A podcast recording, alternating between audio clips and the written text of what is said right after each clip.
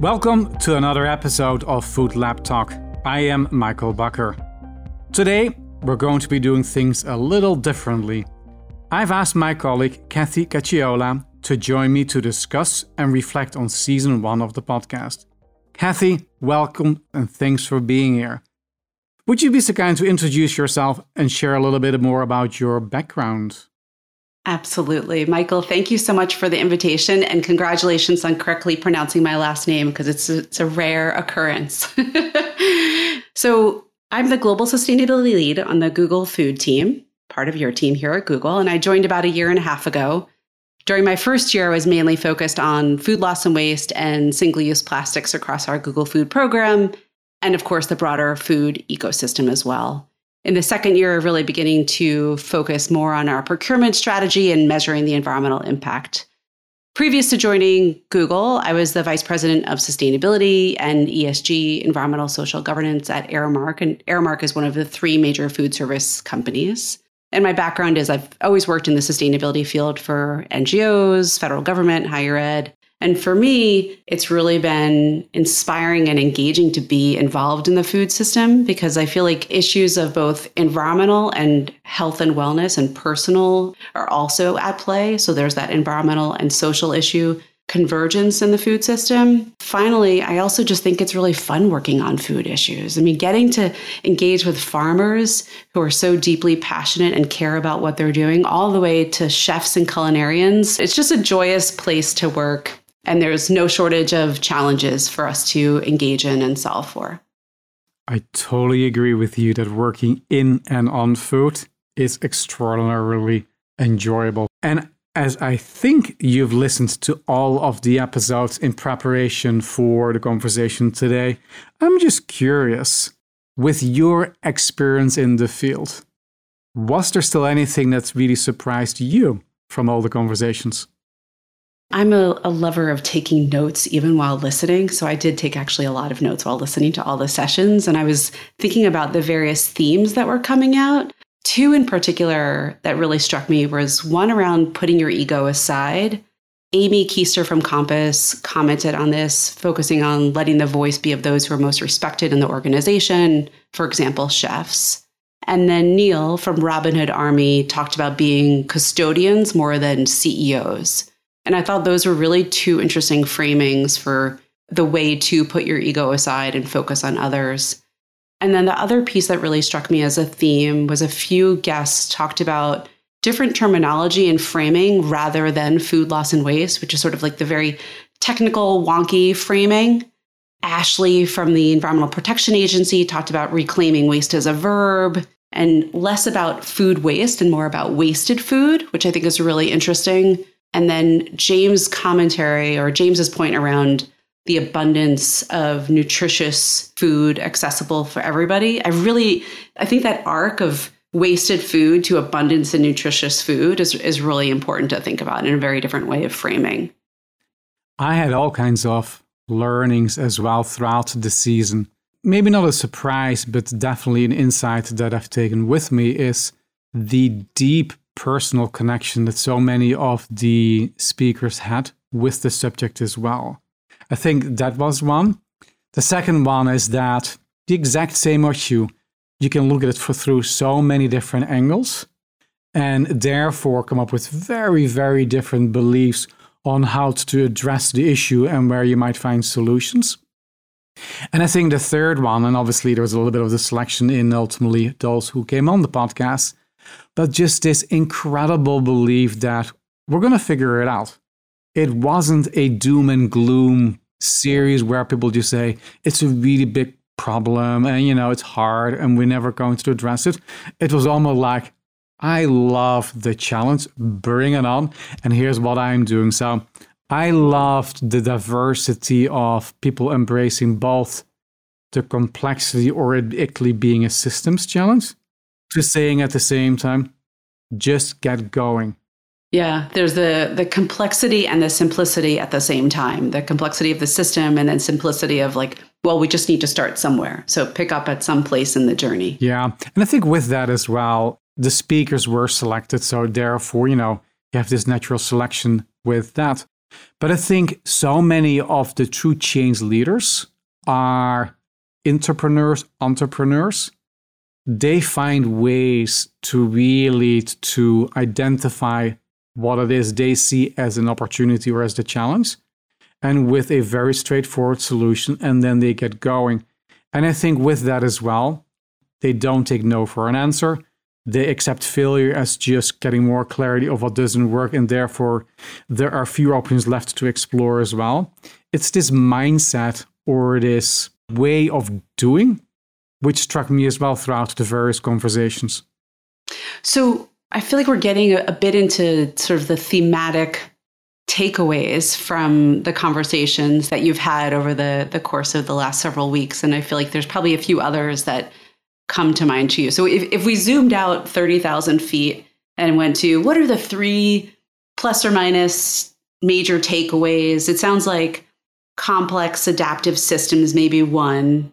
Maybe you want to further elaborate on that. But I'm just curious of what are the other, a, few others that sort of rise to the top for you. And then maybe we could just spend a little bit of time unpacking each of those and talking a little bit further about each.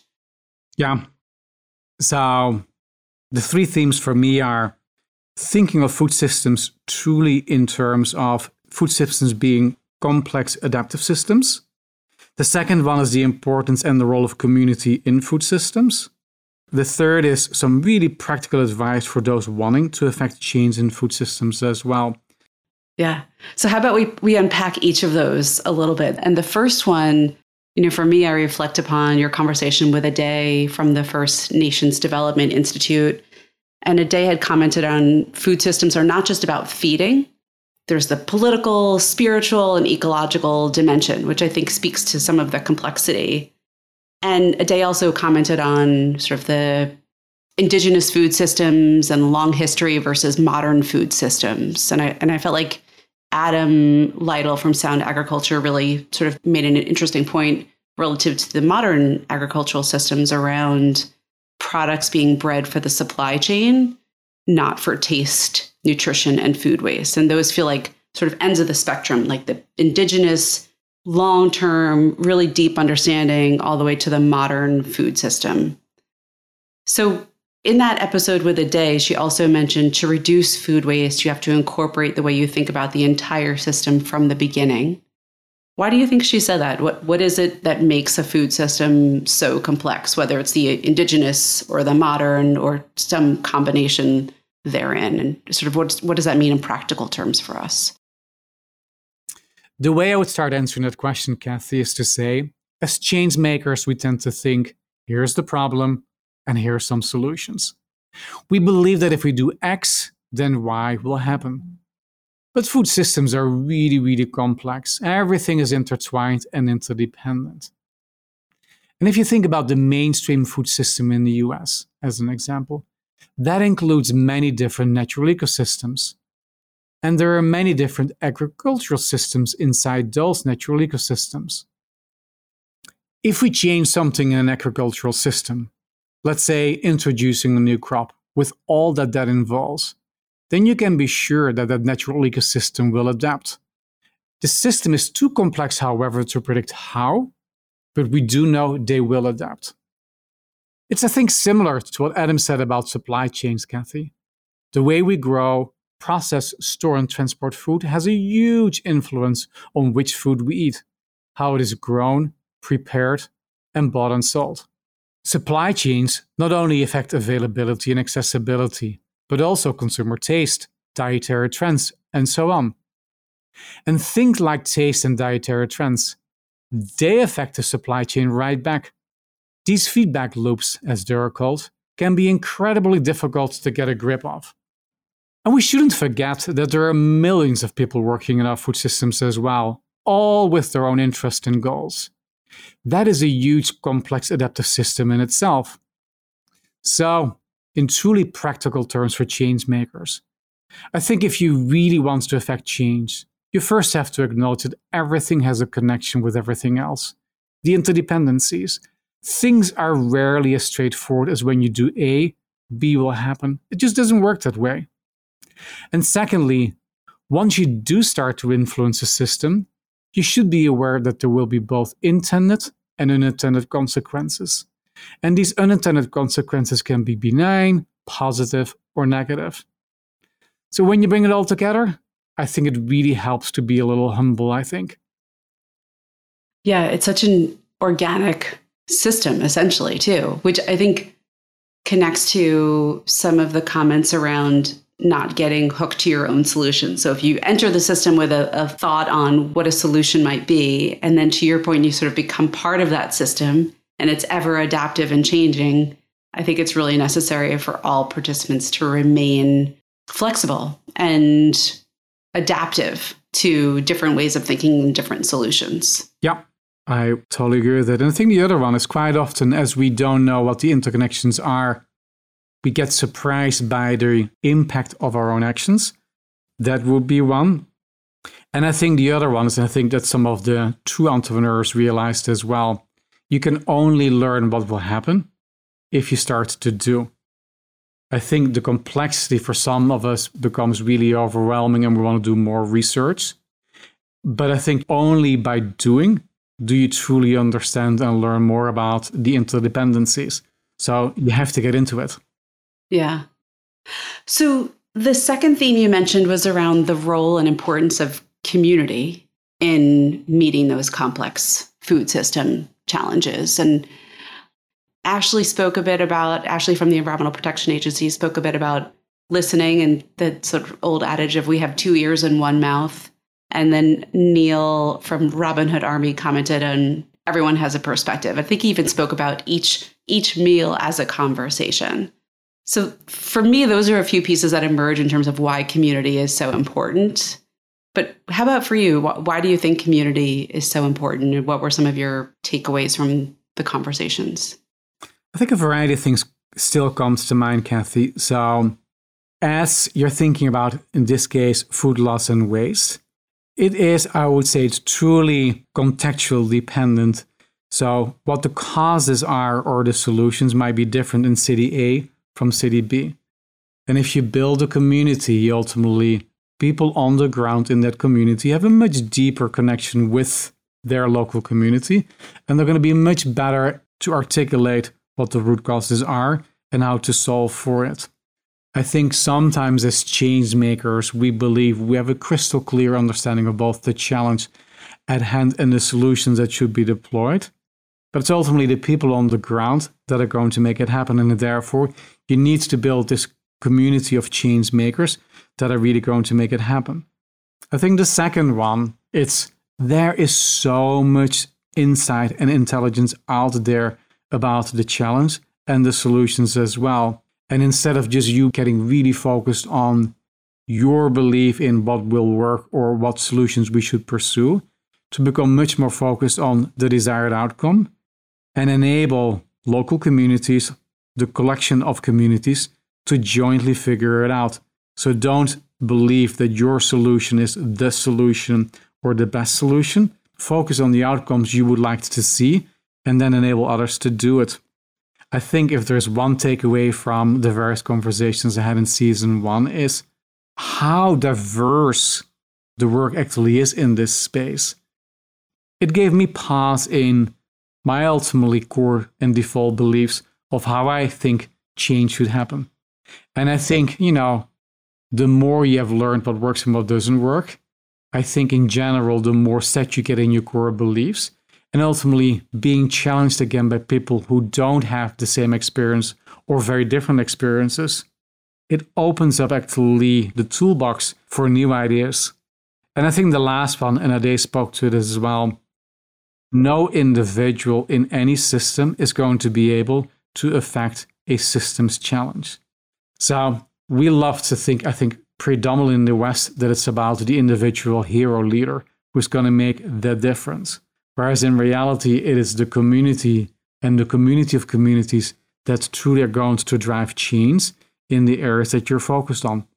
Yeah, I completely agree. And I think James's comment from FarmLink about moving at the speed of trust is a really important thread throughout that theme of building community because you can only build it as fast as you can build trust. They really go hand in hand. So the the final theme that you touched on earlier was practical advice for those wanting to affect change in food systems. So what are some of your favorites, Michael, from that theme of wanting to make change and affect the food system? So the first one is don't plan too far ahead. It's really focused on what you can get done over the next day, week, month, and quarter. Don't necessarily worry about, you know, where will we be a year or two years from now. The second one is self organize or enable others to self organize. And I think one of the interesting tidbits from Neel was he started with the Robin Army to address ultimately food insecurity. He did it in his local community. That got picked up by others. And he was ultimately very, very comfortable in letting others take his idea and ultimately organically change it. And he stayed involved because he wanted to be supportive and helpful to others. But it wasn't ultimately his thing and him telling you, well, if you want to be part of my quote unquote club or army, here's how you have to do it. So self organize and let it be done by others in the way that they see fit as well. The third one is don't necessarily sweat the numbers. And I think it's interesting as well that the various guests had different relationships. I think with data and numbers, some people were very focused on articulating the challenge and being actually fairly comfortable that the numbers actually made sense. And others said, I don't really care whether there are a thousand or 10,000 people hungry. If I can get going with the first thousand, I'm going to make a difference and touch those individuals. Yeah. Now, to turn the tables a little bit on you, Michael, what advice do you have for people looking to affect change? You've been involved as a change maker for years as well, so you have your own sort of thoughts and approach on this too. I love frameworks. So, from a framing perspective, really start with make a big problem as small as possible. So think about the regional scope, think about the time horizons, think about the work to be done, and accept that ultimately you can work on multiple time horizons. I can think about what needs to get done between now and the end of this year, between now and the end of 2025, or between now and 2030. And by really articulating, this is what I can and should work on over the next month, that becomes very action oriented. But at the same time, parallel to that, I can ultimately plant the seeds as well of what needs to get done between now and 2025. So it's not just extraordinary in the here and now, but you need to balance all of that. My second step would be then figure out the right approach for the challenge at hand. So when you think about a challenge like food loss and waste, I do believe it's ultimately a complex challenge, but it has some easier elements as well. And that therefore, depending on your categorization of the challenge at hand, is it simple? Is it complicated? Is it complex? You can ultimately create solutions that match the type of problem you're trying to solve for as well. And then I think the third one is you have to mobilize your community. You have to really to figure out okay so how can i get going? And what i've learned over there or my belief is that by starting you learn ultimately what works and you learn what doesn't work. You learn what resonates with individuals and what type of individuals you can bring along addressing these various solutions but you create movement and then with the movement you know you get the flywheel you might find the first follower the second follower. So it's really about how can you create movement in a system. So I've thought about this question a little bit too in terms of affecting change and I've thought about it through the the arc of my career starting in my early 20s working in sustainability and even going to my family holiday dinners where my uncles who were involved in the oil industry would look at me and literally sort of laugh and say like oh you're a tree hugger studying environmental policy. And those are now the uncles that are asking me for my resume because their companies are hiring people like me. So my sort of big theme that emerges for me when i think about guidance for change makers is about hearing the naysayers because it's important to listen it's important to understand others to the point of the conversation we're just having but let it inform and guide and shape you rather than hold you back. There are naysayers in different ways and different forms, and you really do need to listen. Yeah. But not letting that being held back, I think, is important. Another one, maybe to build upon a little bit more, Kathy, is the change maker for me is almost like the umbrella brand for all the roles that you can play. Because as a change maker, there are so many different roles that you can play in the ever changing collection of communities that are working on the complex challenge at hand, in this case, loss and waste reduction as well. You can be the initiator, you can be the accelerator, you can be the antagonist, you can be the catalyst, you can be the investor, you can be the storyteller, you can be the enabler, you can be the barrier remover. And what I truly believe in is that as a change maker, you have so many of these roles concurrent. And if I think about my role in the context of how might our organization contribute to the reduction of loss and waste in food systems, it's not just one role. And it's really my individual role, our collective work as a team, the food team at Google. I think there's so many things that we are doing and will continue to do where it is we might be the leader in the initiatives that we create. But more importantly, we are so supportive of so many other change makers out there and to help them to be successful on their quest to affect change as it relates to reduction of loss and waste in food systems. So, Michael, what are you most looking forward to in the future seasons of Food Lab Talk? We've got a couple of more seasons coming up covering the rest of the food shots. Yeah. So I am looking forward to hearing from more change makers about their personal change journey, what they have learned, both what works and what doesn't work. So that is one. And then to really unpack each of the remaining four food shots. So, for example, shifting diets, which is going to be the theme for season two. It is about a variety of different diets that you might explore. It might be how might we ultimately eat more seafood? Or how might we enjoy more Indian cuisine types? How do you go about shifting diets? Is it about individual action? Is it about the national food policy? Is it about an app? I think there are so many both where do you want to go, combine it with and how do you get there? And then I think the third one, who's actually working on that and what can you learn from those individuals? So I am excited about season two. So, when does season two come out? And are you still taking suggestions for potential, especially if you're looking for, if you're starting to think about others who may disagree or have a different point of view? So, season two is in production, and we're going to launch the first couple of episodes of season two sometime in September. And then, yes, always, always, always eager to get amazing recommendations of, you know, change makers, not necessarily just thought leaders, but change makers. I think we've covered an amazing body of stuff today, yeah. Kathy. Thank you for the conversation today. Well, thank you for inviting me and allowing me to put you in the hot seat. And I've, I've got some good takeaways for our work together on food loss and waste at Google. So this has been really useful. Thank you, Michael.